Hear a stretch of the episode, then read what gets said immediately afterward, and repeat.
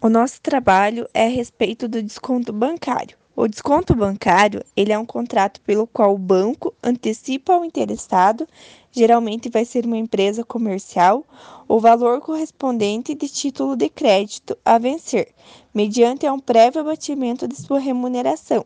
Ou seja, o empresário vai até o banco, leva o título que provavelmente ele pegou do seu cliente e faz o desconto é, do valor, abatendo os juros e os encargos.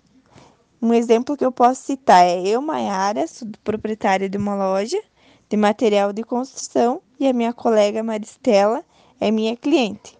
Ela vai lá e paga suas notinhas, a sua compra com um cheque pré-datado para 60 dias. Mas eu preciso desse dinheiro antes. Aí eu vou até o banco, antecipo o desconto, o banco me passa o valor, mas ele faz o desconto dos juros e dos encargos. O contrato de desconto bancário classifica-se em unilateral, pois o cliente fica obrigado a restituir ao banco a soma antecipada com base em crédito ainda não vencido. Dá-se exceção pró-solvendo, onde caso o terceiro não pague ao banco a importância devida, quem o descontou fica obrigado a restituir à instituição financeira a importância dela recebida por antecipação. É um contrato real, porque para estar perfeito e acabado é necessário não só a entrega do dinheiro pelo banco, como também a cessão de crédito. É um contrato oneroso, porque existe um ônus suportado por uma das partes, o cliente, em virtude da vantagem que a oferiu. É um contrato atípico porque não se encontra tipificado em lei e rege-se pelas normas da Teoria Geral das Obrigações, da Teoria Geral dos Contratos e, analogicamente, pelas normas de outros contratos similares.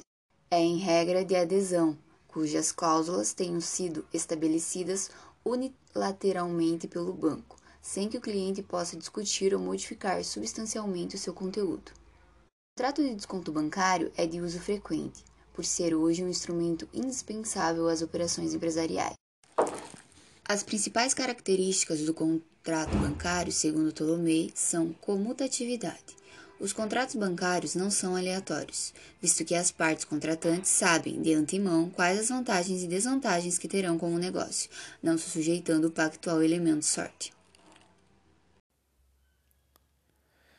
As obrigações básicas das partes nos contratos bancários é, segundo Maria Helena Diniz, cada contratante fica ligado ao contrato sob pena de execução ou de responsabilidade por perdas e danos. O contrato deve ser executado como se fosse lei para os que estipularam. O contrato é irretratável e inalterável. Aplica-se os princípios dentre os, dentre os quais da pacta sunt servanda aonde as cláusulas e pactos ali contidos são um direito entre as partes, e o não cumprimento das respectivas obrigações implica a quebra do que foi pactuado. O banco tem a obrigação de guardar e conservar o dinheiro do cliente e obriga-se a restituir quando solicitado.